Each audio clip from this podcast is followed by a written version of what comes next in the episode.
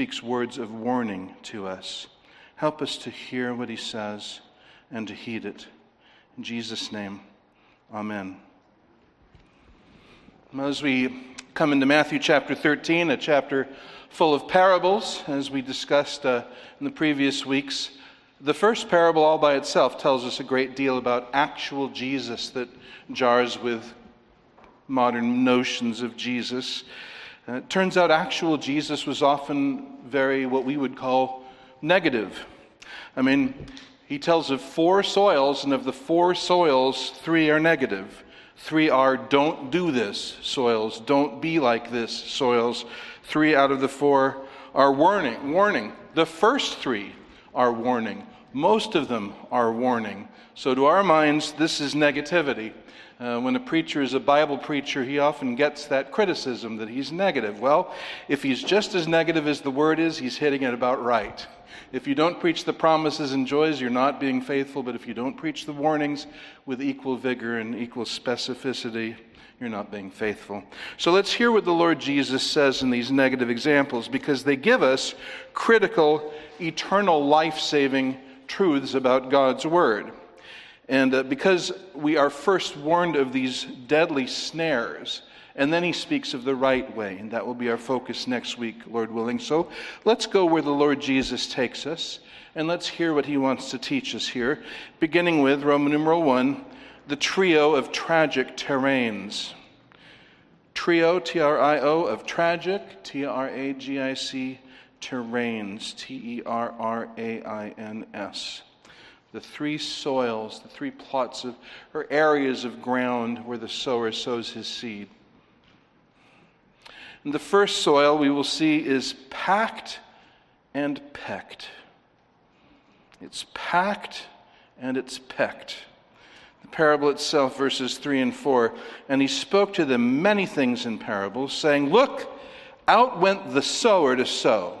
And as he sowed, on the one hand, some fell along the way, and the birds came and devoured them.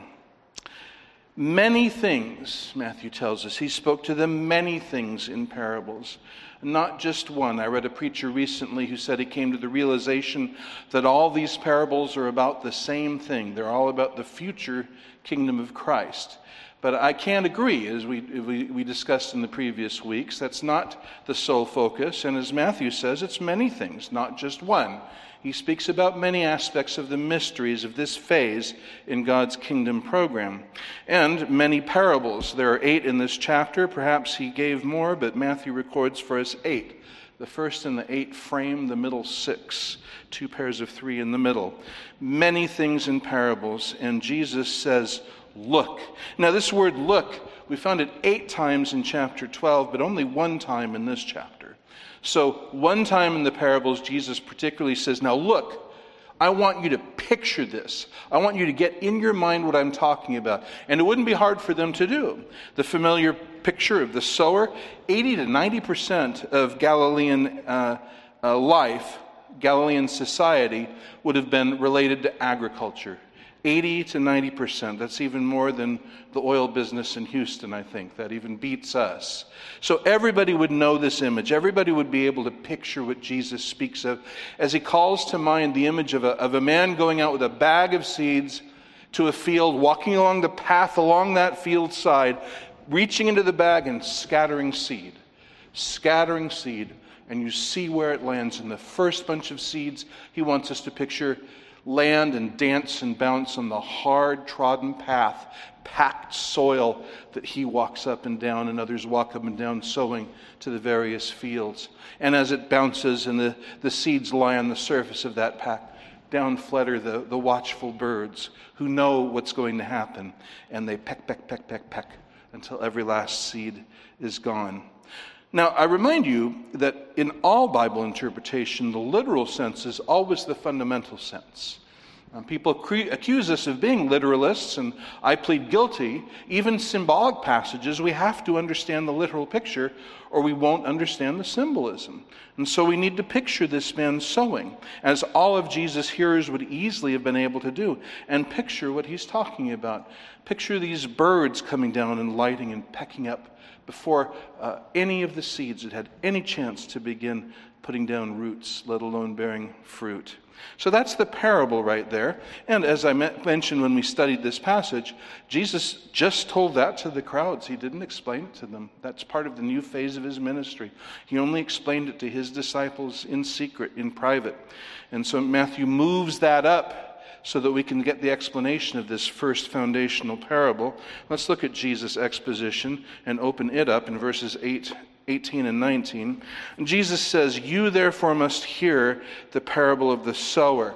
Well, if you read the context, this comes after verses 10 through 17, where Jesus is answering the question, Why are you speaking to them in parables?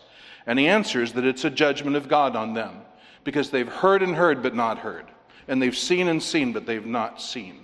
And so God judges them, and now Jesus is going to shift from his normal plain frontal way of teaching to teaching them in parables that they will not understand as a judgment on them. But you, he says, to you it's been given to understand. Look at verses, uh, Matthew 13, verses 16 and 17. He says, But blessed are your eyes because they see, and your ears because they hear. For truly I say to you that many prophets and righteous men desired to see what you see and did not see it, and to hear what you hear and did not hear it. And so, having said that, he says, You therefore must hear the parable of the sower. They've been given the ability, they need to exercise it now. They need to listen up and they need to get what it says, get what it teaches, because as I say, it sets the stage for this phase of God's kingdom program, what God's doing and what's going on. So, you must listen, he says picture this hard soil, so hard, so packed that the seed doesn't even penetrate the subject, the, the, the, surface at all.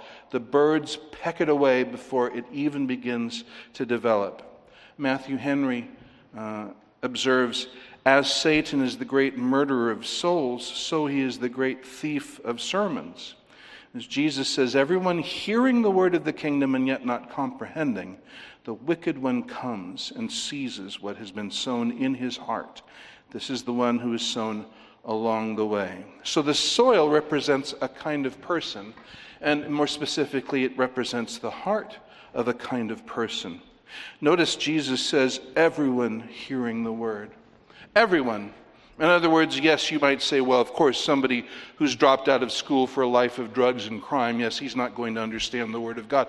Oh, but you must understand, no less, the multiple doctorate person, the graduate of the finest institutions with the best education we have to offer. That person with this kind of heart would fare no better with the Word of God. It would make no more penetration in his heart. It has nothing to do with education. It has nothing to do with ethnicity or skin color. It has nothing to do with what society or, or where in society you are, whether you're a, uh, in the Grey Poupon League or the generic mustard league. It doesn't matter at all. Everyone who hears the word of God and does not understand. And notice this he actually hears the word of God, just like every one of you are. I think I'm speaking loud enough that every one of you is hearing the word of God now which is to say, your eardrums are vibrating with it. Your ears are recording what the Word of God says. And so, as in the case of this person, his eardrums vibrated to the Word of God. This is the word of the kingdom. It's the best seed. He says this is the word of the kingdom. This is the gospel of, king, of the kingdom. This is the word of God that's coming to his ears. And even more, what does Jesus say? Who hears the wicked one comes and seizes what's been sown in his heart. So the word is addressed to his heart. That's the right organ. It's not an attempt to manipulate his feelings. It's not an attempt to get his body to move. It's to his heart. It's to his mind. It's to his comprehension. It's addressed to the right place. It just makes no penetration. The birds come and peck it away. The wicked one comes and seizes it away before it can do anything in that hard, hard heart. He hears, but Jesus says, What does he not do? Hearing but not what? Thank you, not comprehending. Hearing but not comprehending, which is to say, he doesn't see the implications. He doesn't rightly appreciate what it is. He doesn't see it as something that is important to him. Uh, his big problem is, is his heart, and his heart does not recognize what the word is. It doesn't, his heart does not see the word as being weighty. It doesn't see the word as being life. And it certainly doesn't see the word as being anything he needs to hear. He's packed down and hard with everything he thinks he needs. And the word is an unwelcome visitor that he doesn't need to take in. He doesn't see its value, he doesn't see its worth, he doesn't see its necessity. And so it just lies there until Satan obligingly can come right away and peck it right out before it does any good to him.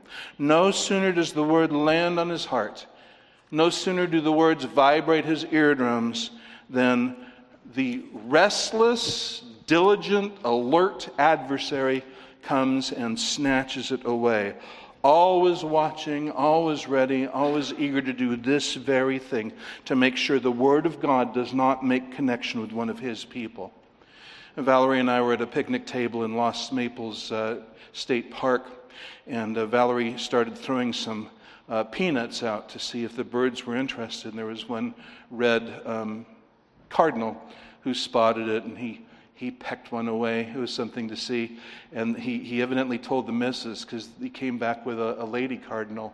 And they both kept coming back and forth. And then they were joined by little guys with black mohawks. I have no idea. And uh, they, there were more of them. And I swear the peanuts were half the size of their heads. But still, they, they'd pick them up and they'd fly away. They were more aggressive, actually, than the cardinals. And then a third kind of little bird came along. And some of the peanuts we strew were in the bush, but they saw them and they found them. We'd see them, their little heads go down and come with a little peanut in their bill because they were, they were watching. You know, they, once they, they discovered that the meal train was on, there were enough birds there to, to take care of what we'd, what we'd uh, fling out. And so they watched eagerly and they pecked them away and they took them away. Well, that's what the wicked one does here, only more aggressive and more eager. You see, if we won't grasp and retain the word, well, then he's eager to seize and remove the word. That's what he does. He wants to remove it before any business can be done between God and this lost soul. And the lost soul is perfectly obliging. He's a hard, hard heart. Listen to J.C. Ryle from the 1800s describe what's going on here. He says, We may listen to a sermon with a heart like the hard wayside, careless, thoughtless, unconcerned. Christ crucified may be affectionately set before us, and we may hear of his sufferings with utter indifference as a subject in which we have no interest. Uh, fast as the words fall in our ears, the devil may pluck them away, and we may go home as if we'd not heard a sermon at all. Alas, there are many such hearers, Ryle says. It is as true of them as of the idols of old. Eyes have they, but they see not. They have ears, but they hear not. Truth seems to have no more effect on their hearts than water on a stone. That's the picture. So, what does it teach us? Let's think of the applications and lessons. I want to ask first the question what are the issues what is the issue really in this case. And in this case, I'm going to say there's a general and a specific issue. The general if issue is simply our autonomous Adamic nature. Our self ruling, fallen nature is the problem. Look at Romans chapter 1 with me and see the natural, instinctive reaction of every son of Adam to any revelation of God. In this case, it's natural revelation. This is what we see in nature the fact that outside and inside us, everything says God, God, God. And what do we do when we see that? Paul says in Romans 1:18, "For the wrath of God is revealed from heaven against all ungodliness and unrighteousness of men who suppress the truth in unrighteousness. Ungodliness is the lack of the fear of God, no reverence for God. Unrighteousness is straying from his standard. But look, they suppress the truth in unrighteousness because what, that which is known about God is evident within them, for God made it evident. But Verse 21 Though they knew God, they did not glorify him as God or give thanks, but they came futile in their thoughts, and, in their, fool- and their foolish heart was darkened. Very interesting. The word translated foolish is related to the same word Jesus uses when he says without comprehending. I would translate it their uncomprehending heart. Just like Jesus speaks of this soil, was darkened, and professing to be wise, they became fools. So, Everywhere they look, they see a testimony to God. But every time they see every bit of truth they see about God, they suppress it, as if to say they flick away every seed off of the path. They suppress it, they don't receive it, they don't take it in. This is the natural response of natural man to revelation, to general revelation, but even more to special revelation, which is to say the Word of God, as we uh, read about in Matthew 13. Look at 1 Corinthians chapter 1, the next book in. Look with me, 1 Corinthians chapter 1. And what does Paul say about the natural man's response to the Word of God? Verse 18 For the Word of the cross is foolishness to those who are perishing, but to us who are being saved, it is the power of God. It is foolishness to them. That's, that's all they hear. We talk about religion and they say, That's nothing to do with me. That's nothing that I need to hear about. I'm fine. I am okay. I am packed and hard in my life. I don't need to hear this. And so uh, look at verse uh, 23. We preach Christ crucified to Jews a stumbling block. And that's related to the word Jesus uses when he says that the, the third soil is uh, tripped up. To, uh, to the Jews a stumbling, I'm sorry, the uh, second soil. Uh, to the Jews a stumbling block and to Gentiles foolishness. That's all it seems to be to us. It simply seems to be folly, foolishness. Uh, and, uh, and so we have nothing to do with it. We don't seize it, we don't grasp it, we don't take it in. Uh, look at chapter 2 and verse 14, in fact. But a natural man does not accept the depths of the Spirit of God, for they are foolishness to him, and he cannot understand them because they are spiritually examined, spiritually assessed, you could also say, spiritually evaluated. It's the Spirit of God that gives us to know the true value of God's words, but apart from the work of the Spirit of God, they have no value to us at all, and so they lie on the surface, like on the surface of this path. That's the general problem. The general problem is just our self ruled, fallen nature. But I think there's a more specific problem with this soil, and simply that problem is pride. It's simply pride. Proverbs 12, 15. You can just note it down, but listen. Proverbs 12, 15. The way of an ignorant fool is right in his own eyes, but a wise man is he who listens to counsel. Now that's pride. Self content I'm sure that I know and have everything that I need myself. I don't need a word from outside. So everything that he chooses and thinks feels right to him, so it is right to him. So he doesn't listen to counsel, even the counsel of God speaking through his word. That was 12:15, Proverbs 21:4. Haughty eyes and a proud heart, the fallow ground of the wicked are sin. Well, that's interesting. Fallow ground like this is fallow ground, unplowed ground. And so, what is that unplowed ground? Solomon says it's haughty eyes and a proud heart. And that is the heart of this man. The Word of God is given him, but he has no need of it. He doesn't need to do anything with it. It's fine with him that it be pecked away. Finally, Proverbs 26 12. Do you see a man wise in his own eyes? There's more hope for a fool than for him. Wise in his own eyes, again, needing no word from God because he's, he's gone the same path as our great, great, great, great grandmother. It looks good to me, it sounds good to me, it makes sense to me, so that's the way I'm going, no matter what God has said. And that's this hard soil. So, what's going on here then? What's going on is that a man hears the word of God, it's addressed to his heart, but in his pride, there's just nothing there for him. He sees nothing there that he needs, there's nothing there that he's interested in. So, any distraction, any dodge, any excuse, any un- unthought out uh, well, what about evil? You know, sort of nothing response that he's given no thought to isn't really a problem to him, but he just, bottom line, doesn't want to think about it, does not want to engage God's word in any way. And so it's gone. And so the life giving word of God does no more good for him than it would for a boulder because it's a hard soil, hard because of pride.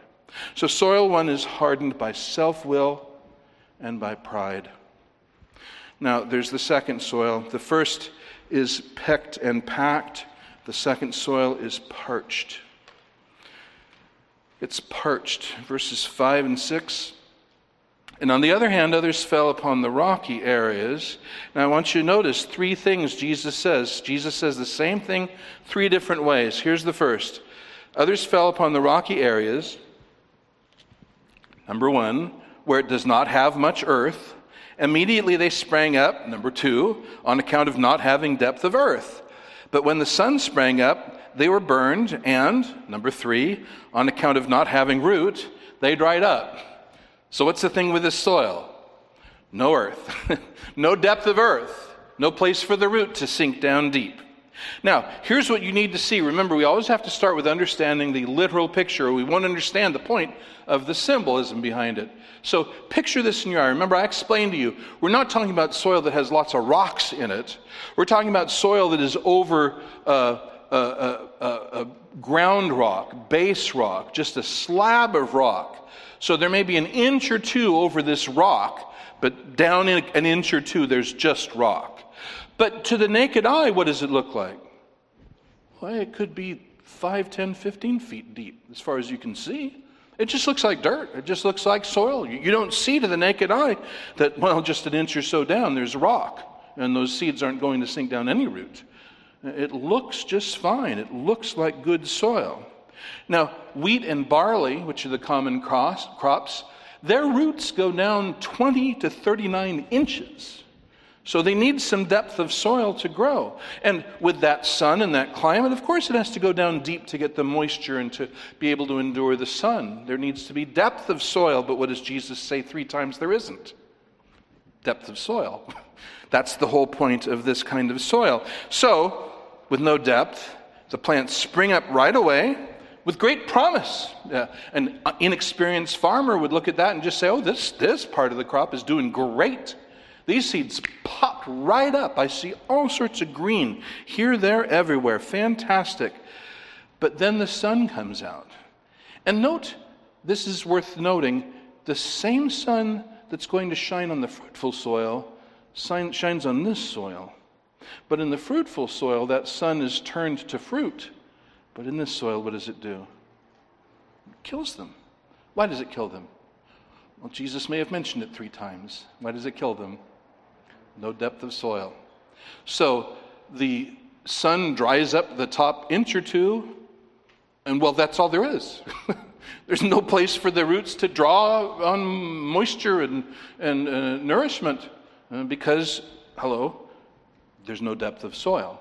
And so the sun dries them up. They get a problem from outside and a problem from inside. From the outside, the sun bakes them. From the inside, they dry up. And so that which makes good soil fruitful makes them dead. And so you just have to say simply of this soil, soon up, soon down.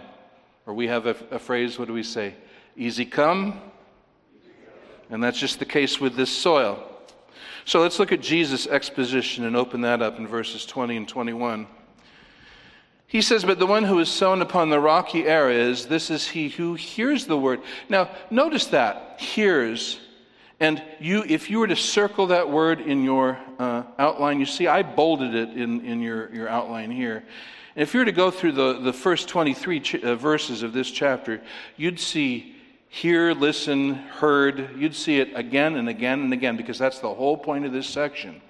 And you see, he hears the word. That's not his problem. His problem is not that he hasn't heard the word. Well, if somebody would just talk to him, that he'd be so much different. Oh no, he hears the word, and what happens? And immediately, with joy, receives it. But he does not have root in himself, but instead is temporary and when tribulation or persecution happens on account of the word, immediately he is tripped up. He's offended. He is caused to apostatize, to fall away. So, what does he do? His, his response is immediate, it's emotional, it's dramatic.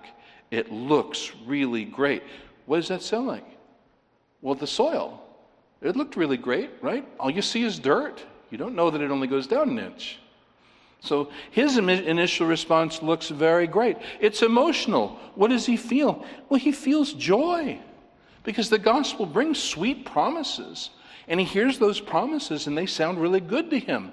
Oh, I'm forgiven all my sins. I, I get to live forever in an idyllic paradise. Fantastic. God loves me and He has my back and He always watches over me and I can always talk to Him. These are great promises and He loves these promises and He's very excited about them.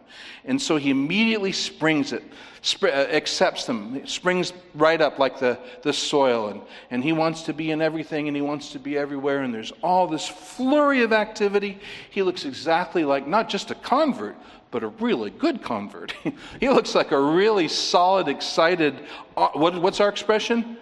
On fire, which is ironic because that what ends up being the problem. he, he, he, he's on fire. He's got no depth. He dries right up as soon as something comes along because he looks like a genuine uh, convert, but what's the problem? What's that, what's that adjective Jesus uses that's troubling? He's temporary. He, the literal word is for a time. He's for a time. Interestingly, like the writer of the Hebrews says, sin, the pleasures of sin, temporary, he says.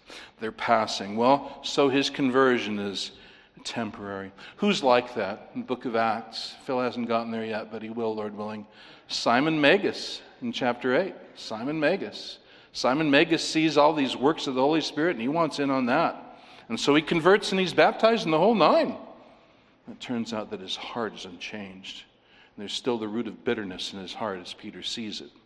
He's an example of that. So, just as sudden and dramatic as the conversion is, just so sudden and dramatic is the apostasy.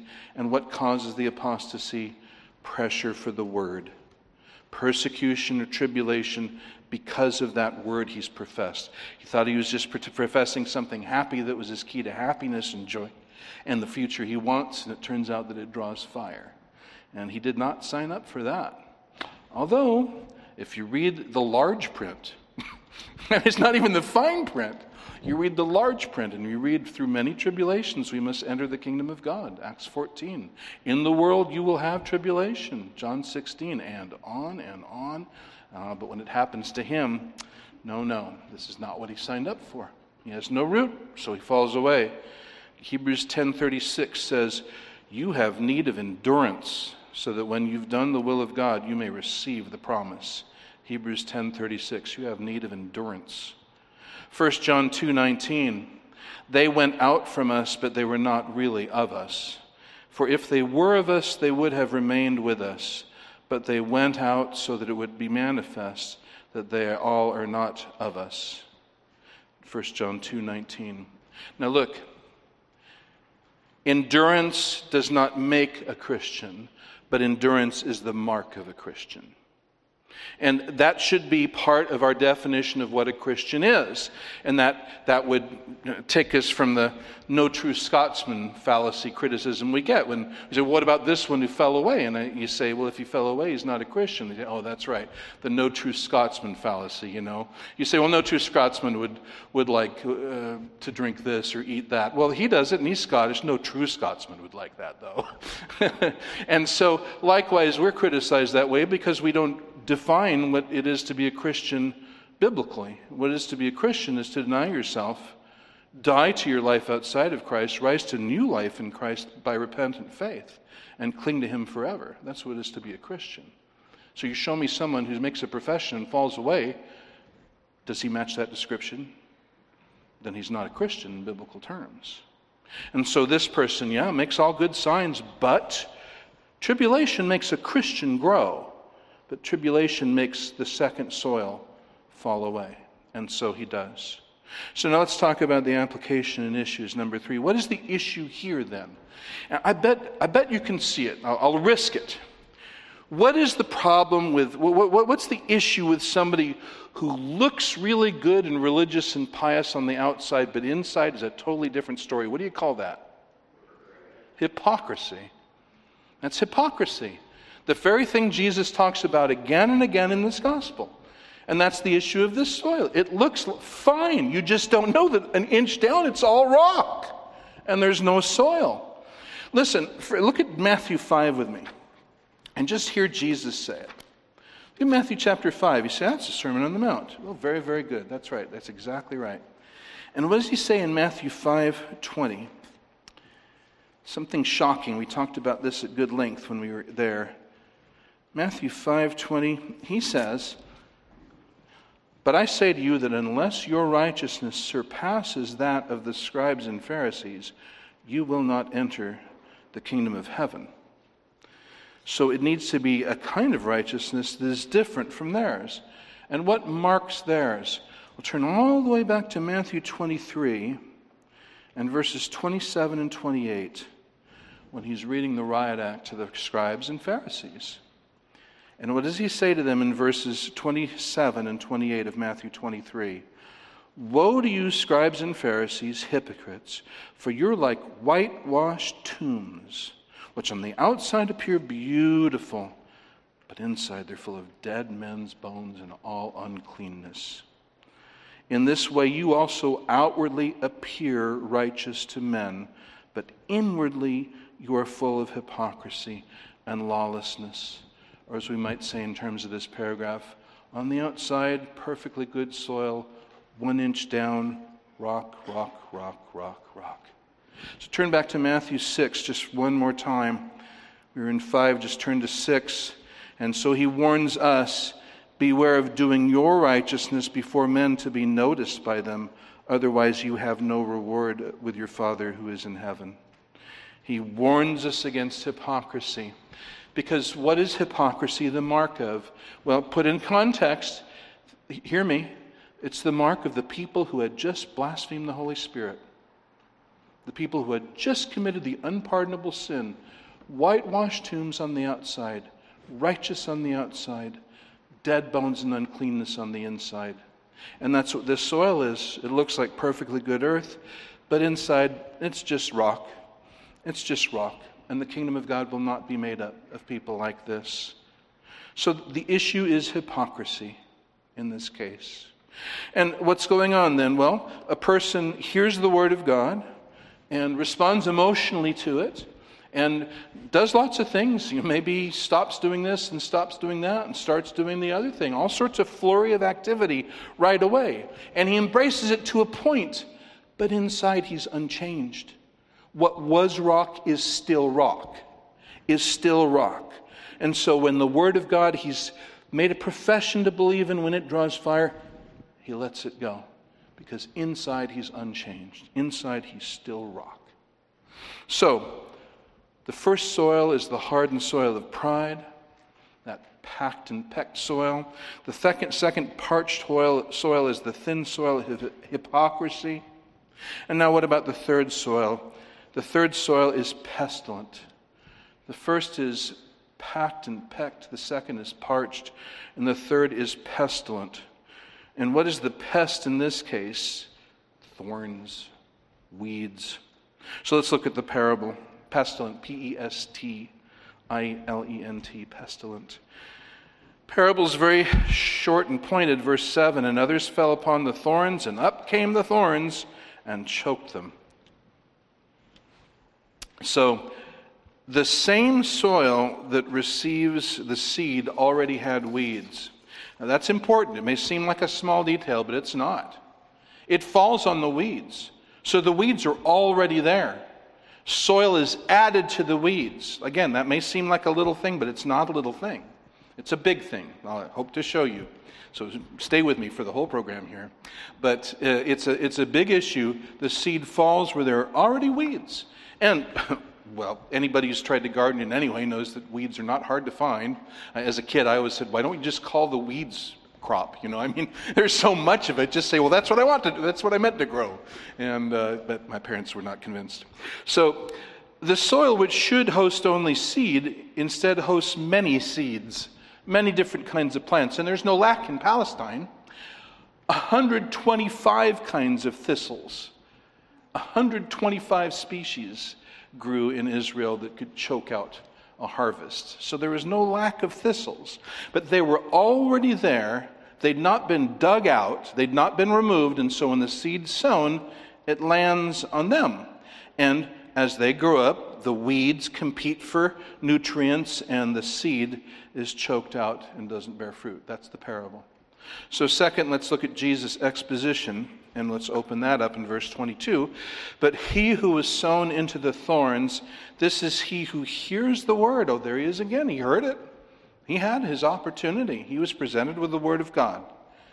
And the anxiety of the age and the deceit of wealth chokes the word, and he proves fruitless. He turns out to be fruitless. So there's this, the category, the common factor of the first three soils none produces fruit. The seed is the word of the coming kingdom, it's the word of heaven.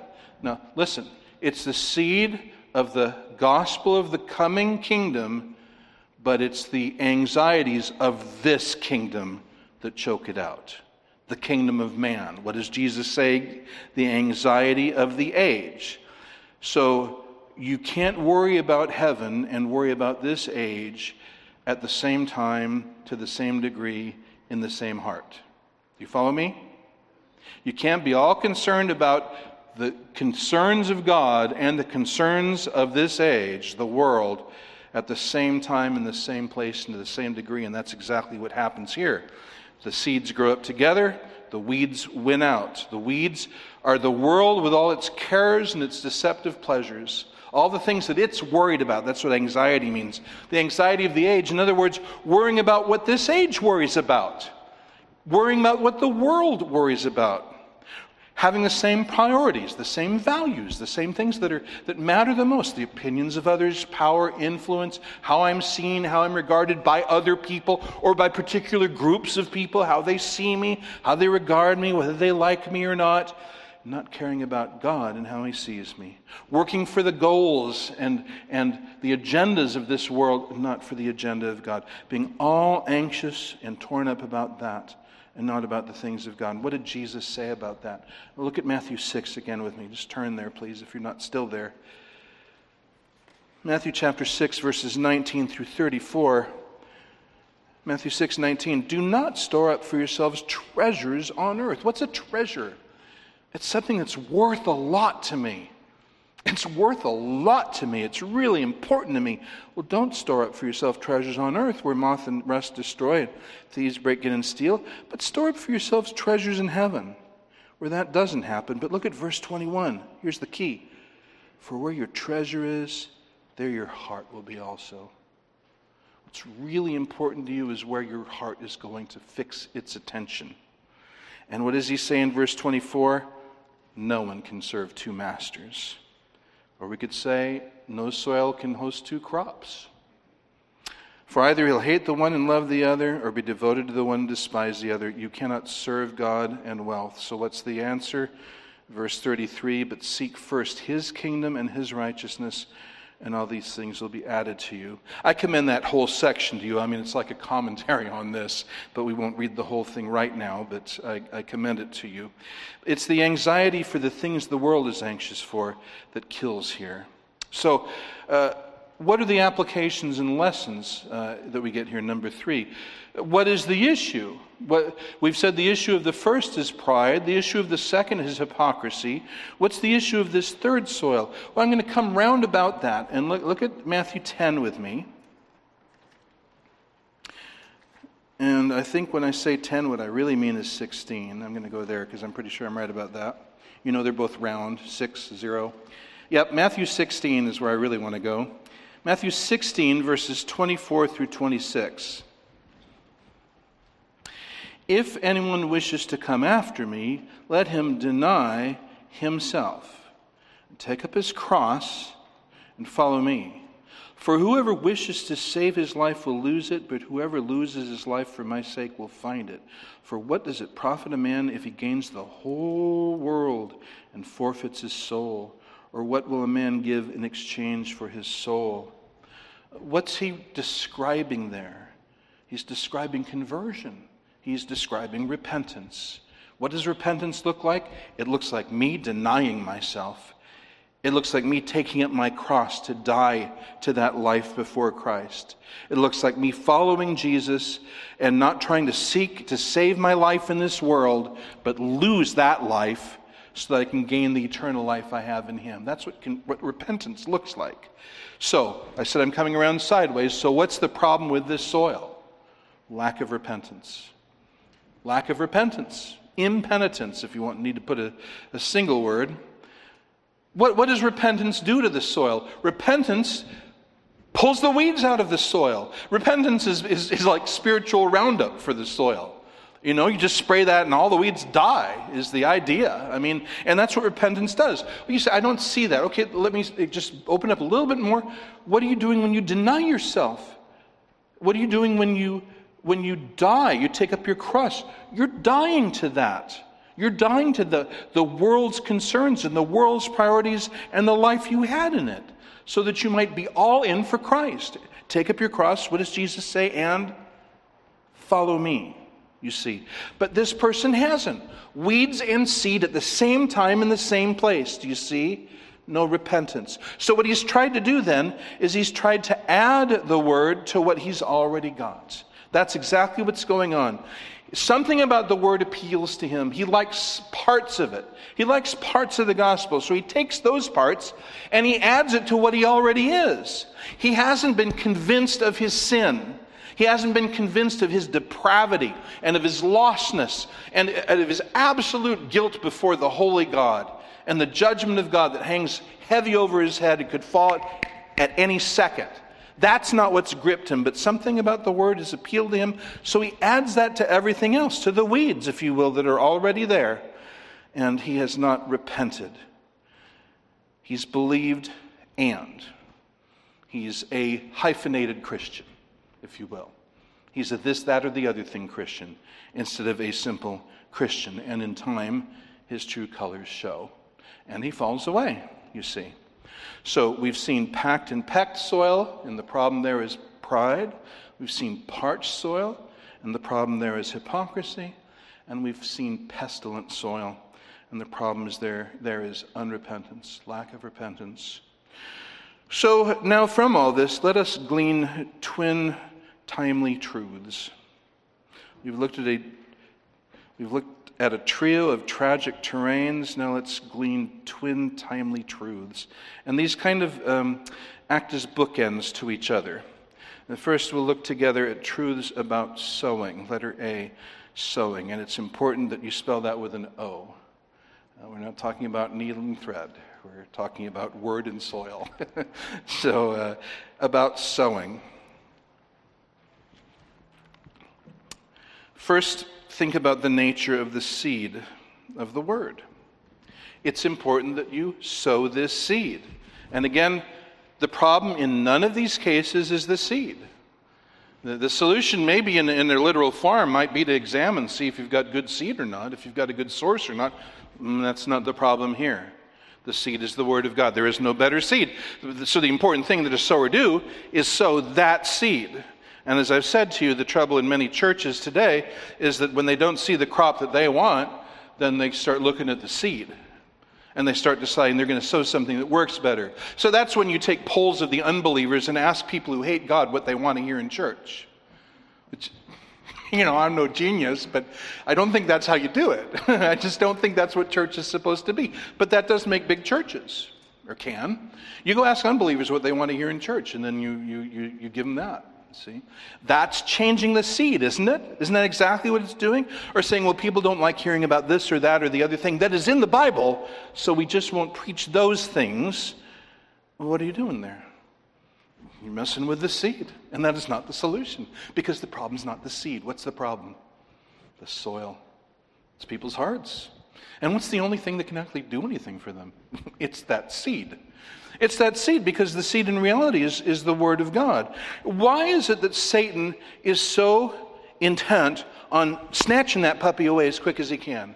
If there's a soil that doesn't even let it go in, you know, and with the weeds and the shallowness, he can just let nature take its course, if you will. And he does his part there too as well. But if it's just lying there, well, he's going to peck it away.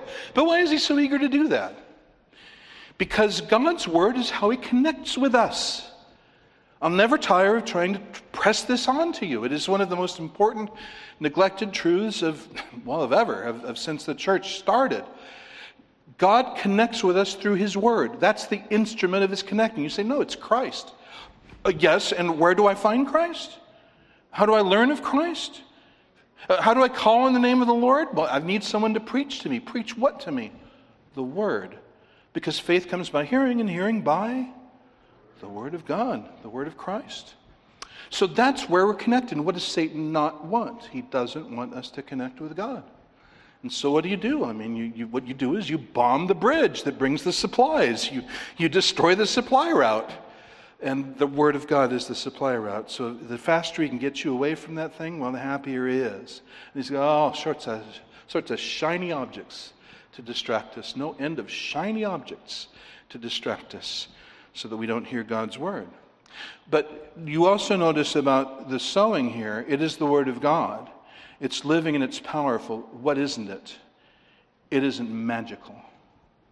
It's supernatural, but it isn't magical. What's the difference? It's supernatural, it has the power of God, but it's not magical in that it does something all by itself. And so all you need to do is tell something, tell someone the Bible, and he'll instantly convert just because of the power of what you said, like a magic formula. No, that's not what it is. It, it has to be taken into the soil, which we'll look at next week. So, the nature of the seed, it's the Word of God, it's supernatural, uh, and so we must preach God's Word purely and emphatically and all the time, but it's not magical. So don't expect magic. Secondly, the nature of the world. You could say the first is the nature of the Word, the second is the nature of the world. Well, the world is hostile ground. We as sowers need to, to know that. The world is hostile ground. It does not want what we're selling, if you want to put it that way. And like I say, that's where churches say, okay, so we need to change what we're selling. Obviously, if people don't want to buy what you're selling, change what you're selling. Just like the Bible says to do. Never. it says to do the absolute opposite. What does 2 Timothy 4 say? The time will come when they won't want to, they won't put up with the truth. With itching ears, they'll chase after teachers according to their desire. And what does he say when that happens? What do you do? What does he say to do? Change the word? Preach the word. Preach the word. And so it is here. The world is a hostile place and it offers constant opposition. And so a sower needs to work hard doggedly and never forget what his job is. What is his job? It's to sow the seed. The result is between God and the sinner. But my, my place is to sow the seed. And I remember a time in, in my ministry here, actually, uh, years back, when I was quite discouraged and I, I was uh, uh, praying and seeking the Lord in a time uh, off. And um, one of the things that struck me is that God has made me a, a worker in His farm a sower in his farm. And isn't it just the most amazing privilege to have that place? To have the place of sowing seed for him. And so if if the crop isn't happening just like I want it to happen, well, that's not my concern. My concern is to sow seed. And isn't it a wonderful thing to be able to sow seed for God? It's beyond imagination, just like Paul said. This is I've got this amazing grace to preach Christ. He never got over it. And I seek never to get over it either. And we shouldn't get over it. We need to be ready to work doggedly and tirelessly and without discouragement, keeping our eyes focused on what we're doing it for. We're doing it for God, not to count coup, not to make notches in our Bible, not to win souls so we can feel good for how many, you know, like McDonald's used to say over 5 million served, the sign used to say. We, we don't, we're not out to say over 5 million saved. Uh, we want to sow the seed. That's, that's the goal, to the glory of God. The nature of the world, it's against us. And thirdly, Satan hates the word and he wants it gone. As I said, that's how God does business with men. And so we've got to have the opposite attitude to Satan. We've got to prize the word, we've got to put it first. You know, this is something I think, I hope I've grown on a little bit. Uh, over the years, many people have fluttered through our church, and they don't like this and they don't like that. They don't like the music, they don't like the decor, they don't like the demographic, uh, this, that, or the other thing. But what is never the thing? They, don't, they never say, I, I don't hear the word of God preached here. And that's never what, what, what moves a person to move on, not that I've ever heard. And so it's always some peripheral thing, it's always some nothing. And God makes clear over and over again that what matters most to Him and should matter most to us is His Word. His Word is the issue, and it needs to be our issue no matter what the world says, no matter what Satan says. It's what we need, what we need to be about. So, that about sowing, and then next about hearing. And uh, it's going to be the focus of next week on how to hear well. This week was how not to hear God's word. So, what do you figure the title will be next week? Some, you can probably work it out. But talking about hearing, let's just uh, take a look at this from what we see in the soils. The first thing we need to notice about hearing is that there's more ways to hear wrong than there are to hear right. There's three ways to hear the word God, of God wrong, only one way to hear it right. Uh, why is that? Again, it's because it isn't magical, it isn't automatic. That's one of the reasons we prepare for worship. That's why the, the music starts five minutes early. Time to sit down and shush up and start getting our heads ready so that we're not distracted, we're not hardened, we're not uh, in a dozen different directions, but we've prepared our hearts to seek the Lord. It takes preparation. Shiny objects will distract us otherwise. And so we need to hear the Word of God. There's only one way to hear it rightly, there are three ways to hear it wrongly. And that's something very important to note. And so I just want to close looking at this with you. What is it that all these bad soils desperately need? What would end there being bad soils? What are the sorts, what, what do they need to have happen to them? Well, first, I suggest that those people need a, and lack a vision of God's majesty. They, they need and lack a vision of just how immense and sovereign and mighty and tremendous God is. Think of that, what that did to Job in chapter 42 of Job's uh, book. Chapter 42, verse 2. I know that you can do all things, and no purpose of yours can be thwarted. And then in verse 5, he says, I've heard of you by the hearing of the ear, but now my eye sees you. Therefore, I reject myself, and I repent in dust and ashes. What broke him? The actual vision of the actual God and the true majesty and sovereignty of God. And that needs to happen. That would, that would break up the hard soil. That would weed out the weedy soil. That would um, shatter the rocky soil. But also, secondly, a glimpse of God's holiness, God's majesty, God's holiness. Think of what it did to the prophet Isaiah in chapter 6 of his book. And he sees a vision of the holiness of God before which the sinless seraphim are hiding their faces. And he sees it. And what's his response? Verse 5. His response is not, Well, this is a nice little plum to put in my resume. I saw God. That, that's not Isaiah's response at all. What's his response? It's a, it's a wail, it's a cry. Woe is me, for I'm ruined, for I'm a man of unclean lips, and I live among a people of unclean lips, for my eyes have seen the King, Yahweh of hosts. Uh, a glimpse of the holiness of God shattered him. They need that. Thirdly, they need the thundering of God's law. Because why? They measured themselves by themselves. The packed soil feels self sufficient. The shallow soil feels like what people see is enough. The weedy soil feels like all plants are worthy. But God's law, Romans 3:20, because by the works of the law no flesh will be justified in his sight, for through the law comes the knowledge of sin. Why?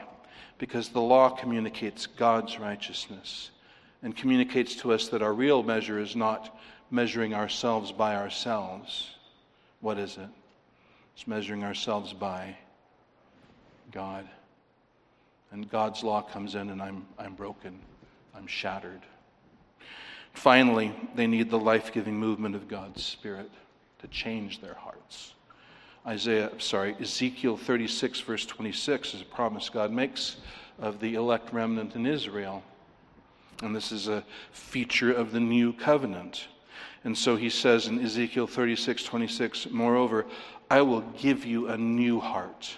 Oh, that's just what these soils need. I will give you a new heart and put a new spirit within you, and I will remove the heart of stone from your flesh and give you a heart of flesh. They need a glimpse of God's majesty, of His holiness. They need the thundering of His law, and they need the work of the Spirit of God. So it's fitting to ask, since we've all heard the Word of God for the last time, period of time, how did we listen? What kind of soil are we before the preaching of the Word of God? Were we not really listening? Were we thinking about a thousand different things? Just being in a church doesn't do anything to us spiritually. So if we were thinking about a thousand different things and not really paying attention, that sounds like the first soil. Or were we just re- reacting emotionally and thinking how much better our lives could be by adding some Word of God to it? And maybe we'll do a flurry of activities and see if things work out. That sounds kind of like the second soil. Or are we just adding it to our world, thinking how it will help us get what we want out of life? And that sounds like the weedy soil. No, we want to receive the Word of God and take it in deep and let it sink its roots down in us and bear fruit through us.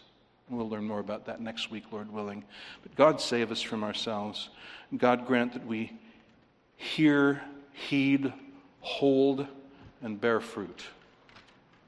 Amen. Let us pray. Heavenly Father, thank you for this, your word, and for it, how it penetrates us, how it searches us. It's living, it's powerful, and it is a judge of the thoughts and intentions of the heart. And your word has judged us. Help us to hear and learn from what it says. And uh, I pray that the Holy Spirit will personally apply this message to each, that your word may find each, and you'll do business with each person here and draw each personally to know you on your terms through your word for your glory. In Jesus' name, amen.